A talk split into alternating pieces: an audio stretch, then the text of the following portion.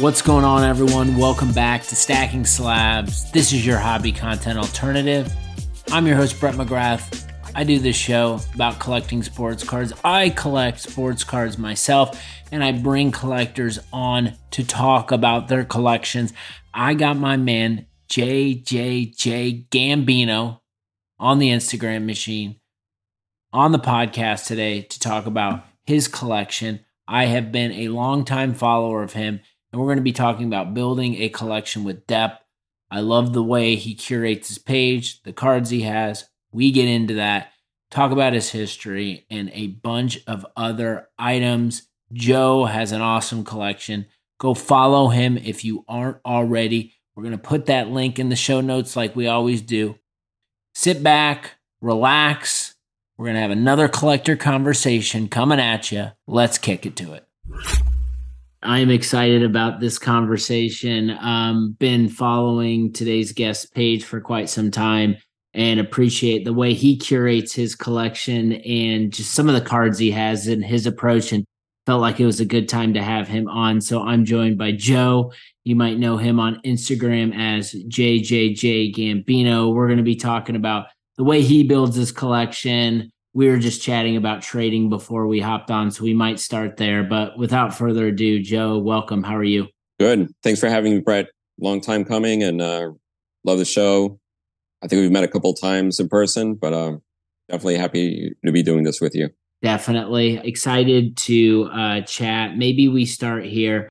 Trading has been kind of a topic that I've been exploring. I feel like some of the my favorite deals that I've got done via, have been via the trade you self-admittedly said when we i hope i'm not sharing anything i shouldn't but you said i'm like i like to trade or whatever but i'm i'm not the easiest person to deal with. Maybe like i i love that self-awareness you have about yourself. Maybe talk a little bit about that and then just like your approach with trading in general. Well like i was telling you earlier it's uh just trading is not something that i've really done especially for too long. If uh especially for the kind of cards I go after and the kind of stuff I collect, it's harder for to find other collectors that have something, you know, a, a piece that's directly related to my PC and that I would uh, kind of like to build a trade around using my own cards. The more you do it, the uh, easier it's it's definitely uh, gotten. You know, the more shows you go to, the more interactions you have. You know, the more people you come across and build connections with, and you know you you start gaining a sense of trust. And i it's whether it's you're you're talking to people you're seeing them at different shows whether they're setting up whether it's buyers dealers whatever you know. For me it, it uh, a lot of the times it takes a little bit of time to kind of build a relationship and have that trust to you know to build uh build a confidence to trade you know with a little bit more uh more confidence. So so maybe definitely self-aware about that so, so maybe to, uh, I think what's important, and I think this would be fun to chat about a little bit, is like uh, you mentioned like the types of cards that I like to collect. So I, I think it's uh, maybe finding the people who collect similar stuff is like a starting point when you're thinking or considering a, tra- a, a trade partner. Maybe talk a little bit about like this is a good maybe launching off point. Like I'm looking at your page, I see what types of cards that you like but maybe talk a little bit about like what you collect, why you like it, and then maybe identifying and finding right people that you can work with in order to make a trade because you like similar stuff. As long as I can remember, I've always come from a standpoint of diversity and picking up different things, whether it's uh, you know, different players, different sports, different years, whether it's parallels, inserts. If you, as a collector, you come across something that you like, you know, you you pick it up, you explore it, you study it, you research it, and you know, if if some people are motivated by pursuing something because they think it's going to go up in value, if it's a collector piece that you know that it comes from like your team or your player, then you know it's definitely something to you know to build build upon. Uh, my own personal experience has always been building sets. So, you know, I started with the early 90s baseball and eventually basketball. And um, with basketball, it was it was always breaking wax to get the inserts to build the sets. Go to the shows, look for the specific cards. You would I remember going to shows and just looking everywhere for the John Stockton 92, 93 beam team because I really needed that card. I, I, I knew I needed the Shaq as well, but yeah, I couldn't afford the Shaq back then, right? Like you would, you would go to the shows specifically to build sets. So, um, you go to the shows and then, um, you know, you see different, different cards. Wow. I've never seen this card before. It would be kind of cool to pick it up. You see something you like, you pick it up, right? And even as kids, that trend just kind of followed me along personally. So, um, just like a lot of different stories coming from different collectors, uh, right now that we're adults and, you know, we have jobs and we're professionals and we have the, the, the income to be able to afford some of the stuff we couldn't as kids. And then, you know, this is where, this is where, you know, in the back of your brain somewhere it's tucked away. Hey, like, remember this card? It would be really cool to own it now, right? some of my collection has come from that kind of uh, mentality, like uh, just picking up cards that I always wanted growing up, whether it was uh, five dollar, you know, David Robinson from the 95, 96 Beam Team series, or if it was like a uh, 97, 98 MJ Jambalaya, you know, you know, this is this is stuff that really creates uh, long term passion in the hobby, right? So you're not only picking something up because it's going to be a good investment, it's something that has meant something to you for a very long time. So we're going to dig into you, your collecting some more, but maybe before we do that, you said something that I just want to like spotlight because you mentioned something that I talk about a lot. And it's like, you know, a lot of collectors right now and people who listen to this show, people that I interact with are busy professionals they have kids and we've got like this slimmer sliver of time that we spent that we have free for ourselves and we spend it you know pursuing the cards that we want being on instagram. Maybe talk a little bit about that. Obviously i'm sure we were talking about shows we wish we could go to but don't have the time. Maybe talk a little bit about like that time away from the rest of your life and your family and everything else when it's just like you and cards like maybe like what why that's significant why you prioritize that. Maybe talk a little bit about that time kind of spent in the hobby. Well just like um like i've talked with many collectors before uh you know just taking a trip out of the city without your family just to go see your your hobby friends uh your personal friends acquaintances. Some people even go with with family right? You went with your uh with your brother right? Yes definitely yeah, so I bet that was a good uh, personal experience for you. You know, be able be able to uh, you know kind of take a trip as a, as adults and you know just indulge in a, in a hobby that you both you know that you're both into. So it's, it's kind of kind of like the same thing. Um, when I first started started out with the hobby, you know, with the whole uh, social media world, you know, I was kind of like just I felt like a, like an outsider, and you know, I don't know if this is for me. I've always been a private collector kind of thing but now uh, you know you look forward to to the shows not just for the cards or uh, for the uh, you know for the actual card experience but to see other people and to share this hobby of ours with other people. Definitely. Um yeah i think that's an important thread that uh i don't know the more i talk with other collectors the more they bring up and it's just uh, my time at the national has become not just my time at the national but my time to spend with my brother away from our families and kids, which is something that I appreciate. Maybe just like looking at your page and digging into your collection, I see uh, diversity of uh, types of cards, eras of cards, players, but there is definitely a focus. So I want to maybe understand, like you know, you the three cards you have pinned at the top of your page are Jordan's. Uh, you've got the Sign of the Times, Playmakers Theater, Jambalaya, which are just incredible Jordan cards that are significant. But then you scroll down a little bit and you start to see like you know different sets that you're you're building and uh, just different connection points. And I think I'm curious, like we get overwhelmed, I think, with so many collecting projects, and sometimes those go away and we try to figure identify and figure our focus. But I'd love to understand maybe like how do you approach like collecting someone like a Michael Jordan while also trying to like do kind of back what you said with like collecting the beam team and collecting the game jerseys set? What's the balance between kind of the set collecting and the player collecting uh, for you? Well, um, a, a lot of the stuff that I've collected over the years. It's not necessarily uh, cards that pop up every, you know, uh, every so often. You know, some of these cards pop up every, you know, couple of years.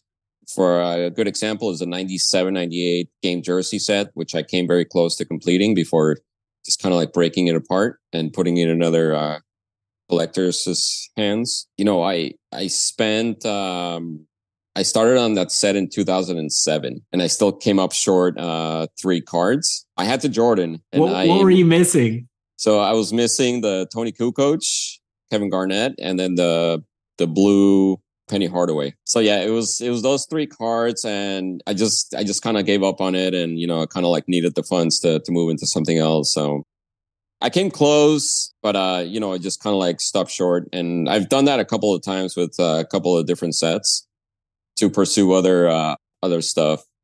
So it's it's kind of like the same thing. You uh, you prioritize what you can find and what you have access to. So sometimes sometimes you have to sacrifice sets that you're putting together or cards that are have a lot of sentimental value to you as both as a collector or an investor to go after to to be able to pick up these cards that rarely that rarely pop up so that's definitely been the experience for me so what what exactly do i prioritize whatever mm-hmm. is available and if it's within my uh you know my uh my range my price range that I'm willing to uh, to pay or trade for. Can you maybe give us an example of a card that's currently in your collection that you love that became available and so then you had to make some moves within your collection in order to acquire that card like um, I don't know if it's like an example where you're breaking up a set that you were building or whatever, but just like talk us through that process. So I'll I'll go ahead and bring back that uh 97, 98 game jersey set. So uh, I ended up um, moving out of the Jordan, which uh, you know I spent a very long time trying to find that card, and uh, I was lucky enough to be able to make a deal for that card. I held it for uh, probably like over four years, or four or five years, and when I saw this specific card, which I'll show you in a second, go into auction, uh, I knew it was the right time in the market uh, for me to to have a chance at, at it, and um, I, I went ahead and I I moved I moved that card. I moved a couple of other cards, and I was finally able to uh, to pick up uh, the 1998-99 uh, uh, Playmakers Theater. And uh, again, it's it's another one that's been a you know long time goal, and uh, it was it's definitely been around the auction block for some time. But you know, the the types of range ranges and prices that that card was going for just last year, two years ago, it was it was definitely out of my my budget. So I think we all try to pay attention to kind of the market and what's happening and when's the right time to buy.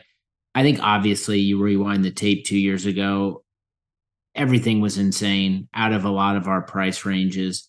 Some of us stayed away, some of us still went. What for you like is how do you evaluate that for you personally on like timing, what to buy, when to buy it, what you're willing to give up? Like what's your personal collector litmus test when you're buying a card that's a personal grail and something that's really significant to you? Well, obviously, res- responsibility. You, you got to be able to be responsible with the f- allotted funds that you have for the hobby. You know, um, you ha- you have to be smart. You have to be able to to know the market. You have to be able to learn from you know from others around you. Like I'm not. I'm definitely not the most well versed person in the hobby. I ask a lot of questions from people that have been around for a long time, from people that own cards that I one day wish to acquire. I listen to smart, intelligent podcasts and uh, people who know that what they're talking about, people that own these cards and um, you know know know what they're you know know what they're pursuing as well. You know, and you take all these things into account and then you make a decision on what's going to be best for you. You know, you know, 2021 markets, you know, that kind of stuff is not sustainable, right? I mean, I, I've, I, I know we all invested at least a little bit into that time. And, you know, a lot of us are definitely kicking our ourselves in one way or another. Long term collectors, you know, I guess we have a different approach to uh, to cards like these. Um, never say never uh, as far as you know, are those prices going to be sustainable? But um, I mean, you just you just have to be you, you have to be smart. You have to be able to uh, take all these things into account. So I looked at your page and I see Jordan stuff. I see Kobe stuff. I see a lot of different '90s stuff like what's all of this is like I think anyone who's listening who's going to go to your page and does a scroll are going to be like, man, this is a bunch of badass cards. What's your method to the madness? Uh, I see. I, I'd love for you to maybe just explain like your own curation. Like, how are you curating this collection? Like, what matters most to you? Like, talk us through that a little bit. Long term value is uh, definitely not the top priority. It's it comes down to the card is is it rare? Can I pick it up in six months from now? Am I able to pick it up a year from now? What's the market going to look like five, ten years from now? Almost exclusively, probably like 80 to 90% of the time, I'm looking at owning that card for at least a couple number of years, if not for the long term. If I'm investing my energy and, uh, you know, my my limited we're going to call them limited funds you know because you know the, everything everything is limited in this uh in this life you know am i putting a set together? It's important it's an important when is am, am i going to be able to find another one in this in this condition? Or what are the limitations of the card? What are is it a current player? Is it a legend? Is it a, a retired player? You have to take a lot of these things into consideration. So, I mean, I'm not, I'm not inventing the wheel by all means. I'm again taking advice and from other collectors uh, when trying to pursue a specific card. I am studying the markets. Do I remember how much this card was worth five years from now, five years ago? Do I remember how much it was worth 10, 15 years ago? I'm not pulling up card ladder by any means. I'm just kind of like remembering going to the show in 2005. How much was this card? Oh, it was, it was hypothetically, this card was a thousand dollars back then, and now it's ten thousand dollars. What's the next ten years going to look like? Right? I think that the mistake that a lot of uh, people in the hobby make is that they're only mesh- taking a measure of of their short term months, weeks, not even like a year. And um, you know um, that that's another topic for the uh, you know for the current players but um, there's so much information out there and there is so much so much hobby knowledge that's uh, easily disposable. It's it's not um, it should never come down to am i going to make money on it? Is is how long am i willing to hold this to be mm. for it to be part of my collection? And I, I believe that if you if you want to be able to build a collection up instead of down, you're looking at the uh, you're looking at the potential of your cards, not just the monetary value. I love that perspective. Um, I've never heard anyone articulate it like that, but uh, that makes a lot of sense to me, and I think people out there listening are shaking their heads too. I want to hit on the community portion. I think just gathering information from like-minded people that are collecting similar stuff is so valuable. I want to because it sounds like you're very methodical in the way you're approaching the different cards you want your collection because you're buying them to hopefully store in your collection for long term like I would imagine your process your research and the communication and gathering information is thorough. Maybe talk a little bit about just in the different lanes that you collect in like how important like for you the relationship building in the community has been.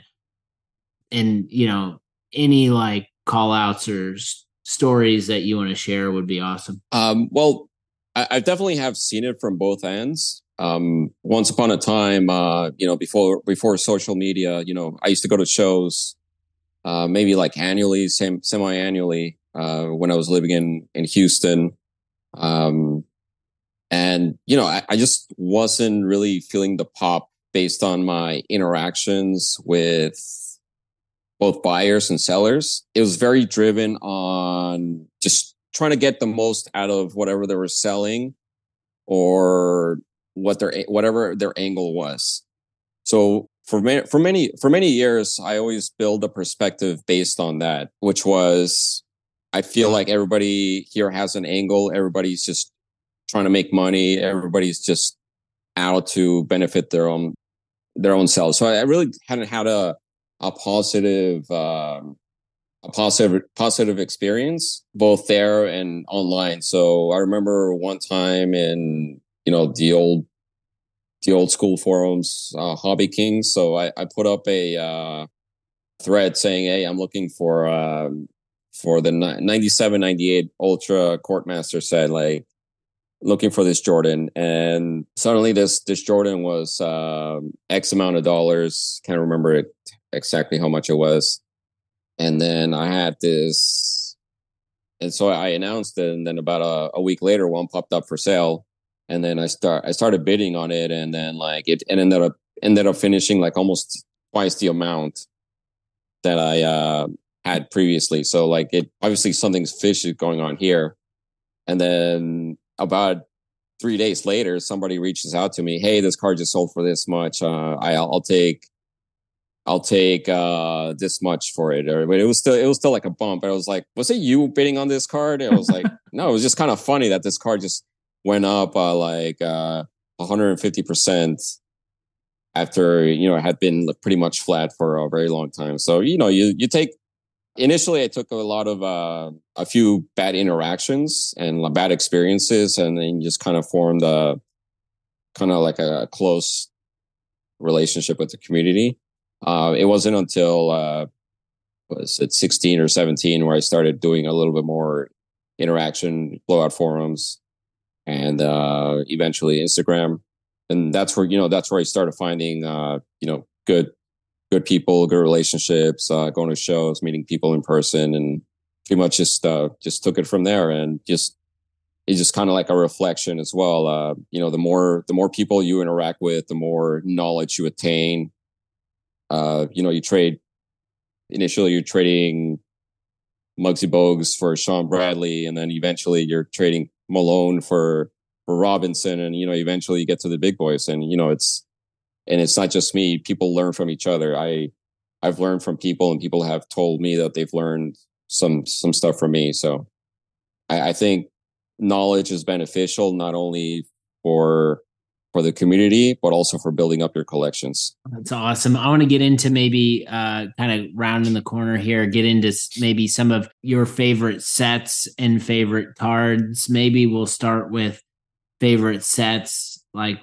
what when when you think about some of your favorite sets of all time that you collect, what are they, and maybe why are they personally significant or important to you? I'll, I'll give you um I'll give you three sets that have always just been my top ones. Uh, number one is uh, 92, 93 Fleer teams team leader set. Uh, 27 cards, one player from each team, the team leader. That was the pretty much the the first significant year with uh, basketball inserts. You know, blue borders, just very condition sensitive. Just love that set for for I've loved that set for a very long time. It was just pretty much the set that got everything started for me. When you called that out, I just had a I had a flashback of my youth. It had been a while since I have thought about that, but I I love how you call out something with uh, that sort of nostalgia and like you still have such reverence for it. Be, um, and I think uh, that's like maybe the best part about just collecting cards is it doesn't matter the era. It's just like what's personally significant to you. Absolutely. And then uh, the second one, we'll, we'll go with the, the Playmakers Theater 90, 98, 99 out of uh, Fleer Tradition. So also um, up on my page, I have, um, I think I have like a half of the set now, but I, you know, I have the, I've had the Kobe for a while and I just picked up the Jordan earlier this year, like we previously talked about. It's just such a, such an awesome card. It's, uh, you know, it has the, the background is you know it's a uh, it's like in a theater theater curtain you know embossed in in gold it's it's shiny it's just a, a very elegant card. There's been there's been a lot of uh, bankrupt copies, you know, flooding the market for many years. So um, there's there's some that are not embossed. There's some that don't have serial numbers. So I like the exclusivity of a lot of fakes going around, and but I also like how clean and how elegant that card is. Uh, it's a set of 15, so it's not uh it's not like there's a lot of readily available ones. I know the Jordan is definitely be uh, considered one of the uh, one of the holy grails, one of his uh, probably 20 according to uh, a lot of uh, different lists going around. So I'm looking at a picture on your page and it's Jordan, Kobe, Iverson, and Shaq, and just seeing the quad of those in this design is a pretty a sight to behold. And I'll make sure I repost that when this episode goes live so everyone can check it out. Maybe like you just spoke about the Jordan card and just I have heard so many Jordan collectors talk about that card. Maybe how did you how and when did you acquire your Jordan Playmakers Theater? So this one was uh it was earlier this year. I can't remember the month, but it was I acquired it. I think it was more than half what the previous one went for. So I, I knew it, I knew I definitely knew it was the time to acquire it when I could get it half half of the price from the previous sale. And then uh, I talked to uh, I ended up finding out who I was bidding against, and we had a good laugh about it. And it was kind of like the same thing. Um, if I would have let it go, he would have gotten it for much less. If he would have let it go, I would have gotten it for much less. But uh, we had a good laugh about it, and but I think the price point was definitely um, it, it, wasn't bad. I I think it's uh for long term. I think it's a good margin, but uh you know definitely it's more than uh than it was three years ago.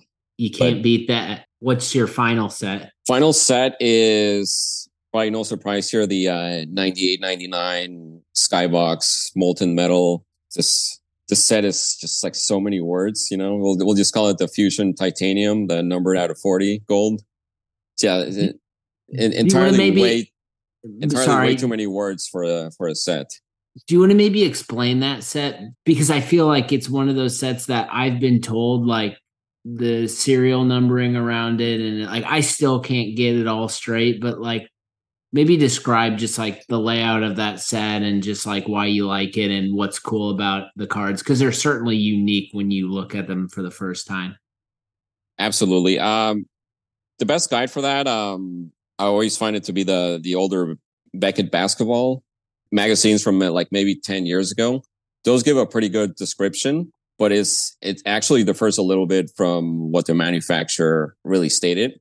So according to the, the manufacturer, there was uh, it was a 20 card set for the the one serial number to 40, but it, it was only supposed to be about I believe it was eight of them only eight of them were supposed to be stamped to 40. So it, it ended up being uh, a 20 card set. So 20 times 40, meaning, mean that there's only 800 printed copies of the set. So if you, uh, if you compare that to like, uh, 97, 98 PMG red and green set, uh, I think that one is, uh, like 12,300 total cards, whereas this set is only 800 cards, which is freaking insane. So it kind of gives you an idea on why these parts from this specific set are like not not really available all that often. I'm looking at your uh Shawn Kemp and just like he's in his Cavs gear in this picture. And you know when everyone thinks about Shawn Kemp they think about him in the Sonics gear. And I hadn't seen like a photo of him in the Cavs gear. And just seeing him not only in this Cavs gear but the uniform selection during this era and the card in the background it's just like man this, this is a, a badass card that's bringing a lot of nostalgic feels to me right now. Yeah absolutely like but uh you know his uh tenure with the Cavs you know it wasn't definitely was not the greatest. Right. So uh, every time i every time i look at that card i just envision it in a sonics jersey and uh, it would just be worth so much more. it would. You know he, he would be like probably like 30 pounds lighter and, you know, still have the, uh, you know, the high, the high pro haircut from his rookie year. But, um, yeah, I mean, e- either way, it's, it's such a great card. Um, back to the actual card, it's uh, it's not it's not like a shiny kind of refractor, but it definitely does shine with the gold. And then it's also laser cut. Each individual card is laser cut with with the player's face. These are pretty difficult to uh, to photograph and display for Instagram purposes. You have to like really take the right pictures to be able to see the uh, the face uh, of the uh, of the die cut holes on the, on each individual card. So, has there ever been any other cards or sets that have had similar technology or design than that? Because when I look at these cards, they always are so unique, just from the perspective of the face and the holes, and like seeing people hold it up to light so you can see it through. I don't. Is there any other card sets like this one? Yeah, there's there's been a couple more. Um, I can't think of it off of the top of my head, but there's definitely been uh, at least two, and I believe they're they've both they've both been from uh from the Panini years. Uh, definitely not serial number like uh, these are like kind of like punch hold through, but uh, yeah, same technology like the uh, you know the die cut with the with the player's face in the background, kind of like the the retro sets. You know, like a lot of uh, a lot of the classic 90s sets have been replicated like the uh, the 11 to 13 Fleer retro set by uh, Upper Deck. So we got the, the playmakers there have been have been have gone through that the credentials. Uh, this specific set, the uh, Fusion Titaniums, have never gone through the whole retro thing. So I think that that also makes it special because it's never really been uh, replicated. So hopefully, uh, hopefully, once Fanatics comes around, it doesn't it doesn't uh, you know uh, happen. I feel like you just like made the case for why these cards need to be like held in the same conversation as some of these other uh PMGs and it was broken down so perfectly so, like the technology the uh rarity and scarcity as opposed to other sets and that's what we do when we love certain sets right we we we talk about all of the attributes of them and why they're maybe better or more significant than some of the other stuff. Absolutely, and and again, uh, this this set is just another example of hey, I've I never meant to collect these cards, and I saw it in somebody somebody's Instagram page, and I'm like, wow, I I remember seeing that card in the Beckett like so long ago, and it would be really cool to own own one, but I, I bet they're really expensive, and and then lo and behold, I uh, I picked up the the Kobe Bryant, which for what I thought was price is amazing. You know, this was I think like five six years ago, and now, now it's a whole lot more. But um, which which again, it's irrelevant because just this this card is just one that I I, don't know if I'll ever part with it because I I did have two at one point, but it was meant to go to another collector. That's awesome. Going back to my point from earlier, it's a, a lot of the times you just see a card and it's looks cool. It's like right up my alley it doesn't have to be like the most, you know, the best player in the world. Uh, the GOAT doesn't have to be Jordan, doesn't have to be a Kobe or Wilt Chamberlain. It can just be anybody as long as the card stands out. It's of collector value, and uh, most important, like you like the card. When when you think about your personal collection, maybe what are the kind of three cards that come to your mind in terms of like they've got the story, they've got the personal significance, they've got the aesthetics, kind of the total package. Like, what are your your three cards, go to cards? I think one of the one of my favorite cards. I'm probably going to go like two out of three is not the most valuable cards. The first one I can think of is the Caesar's Palace Jordan card. I don't know if you know about that card. I know a little bit, but I, I'd love to be schooled. I'm probably the not the greatest person to school you on that card, but it's a um, it's it's pretty much like a promo card uh, from the '91 um, Caesars Tahoe Golf Tournament, posted in uh, in Lake Tahoe. I think uh, Steph Curry just won the tournament there. Mm. So anyway, um, so '91 rolls around, and it's the kind of people that uh, at least used to go to that golf event was you know like country club guys, you know, millionaires, just to go go check out the celebrities, play some golf, enjoy the weekend, get you know, spend some times with them. So they made these uh, gift bags, and you know, for you know, paying thousands of dollars just to be there. And part of that bag was a little uh, set of cards. And of those cards, one of them was the Michael Jordan, obviously like the the biggest one. Uh, I think another one of significance was uh, John Elway. A couple other cards. Um, anyway, so what do uh, what do wealthy uh, wealthy golfers, you know, that are just there to enjoy the stardom do with a lot of the stuff? You just end up in the trash, right? So of however many were printed, which uh, I bet it wasn't that many. Uh, some of them made it out, and you know, eventually uh, these reached the collectors. And um, I, I don't like I don't like falling into uh, rumors of like how many like actually made it out, how many were printed, all that kind of stuff. But uh, as far as grading numbers are concerned, there uh, there's not a lot of gems. There's not a lot of PSA tens non-graded in a while, but it's it's just like such a neat card with a cool story. The front is just Jordan wearing uh Think it's like a white Wilson hat, and then the back is just like a um, I, I think it's got like a like a little panel to to get the player's autograph there, but like you know. How often is Jordan going to be, you know, just signing golf, uh, autographs while he's trying to play golf after winning a championship? That was that's a card that I was not expected expecting for you to bring up. But I, I love love the history lesson and understanding that. Um, definitely one I'm going to be digging up and looking more about. Yeah, I mean, definitely just like just uh, learning about these cards and you just see them. And this was actually one that I just saw in a random Beckett, and you know, I saw the story there, and then just years later, I you know just read up a little bit more on it. There's not a lot of information on it online. Um, I think um, there was one really good influencer made a video about it recently, and I, I posted it. Like, oh my god, what's his name? I, I can't remember it, but like it was quick, quick and to the point. It was it, it was sweet, good graphics, and it just gave all the necessary information about this card. So like it's it's definitely one of my favorites, and it's it's just like such a such a cool card. You don't see it around. Like not a lot of people know about it. So like again, again, that's like the kind of stuff that I that I like to have in my in my collection. What else you got on your list?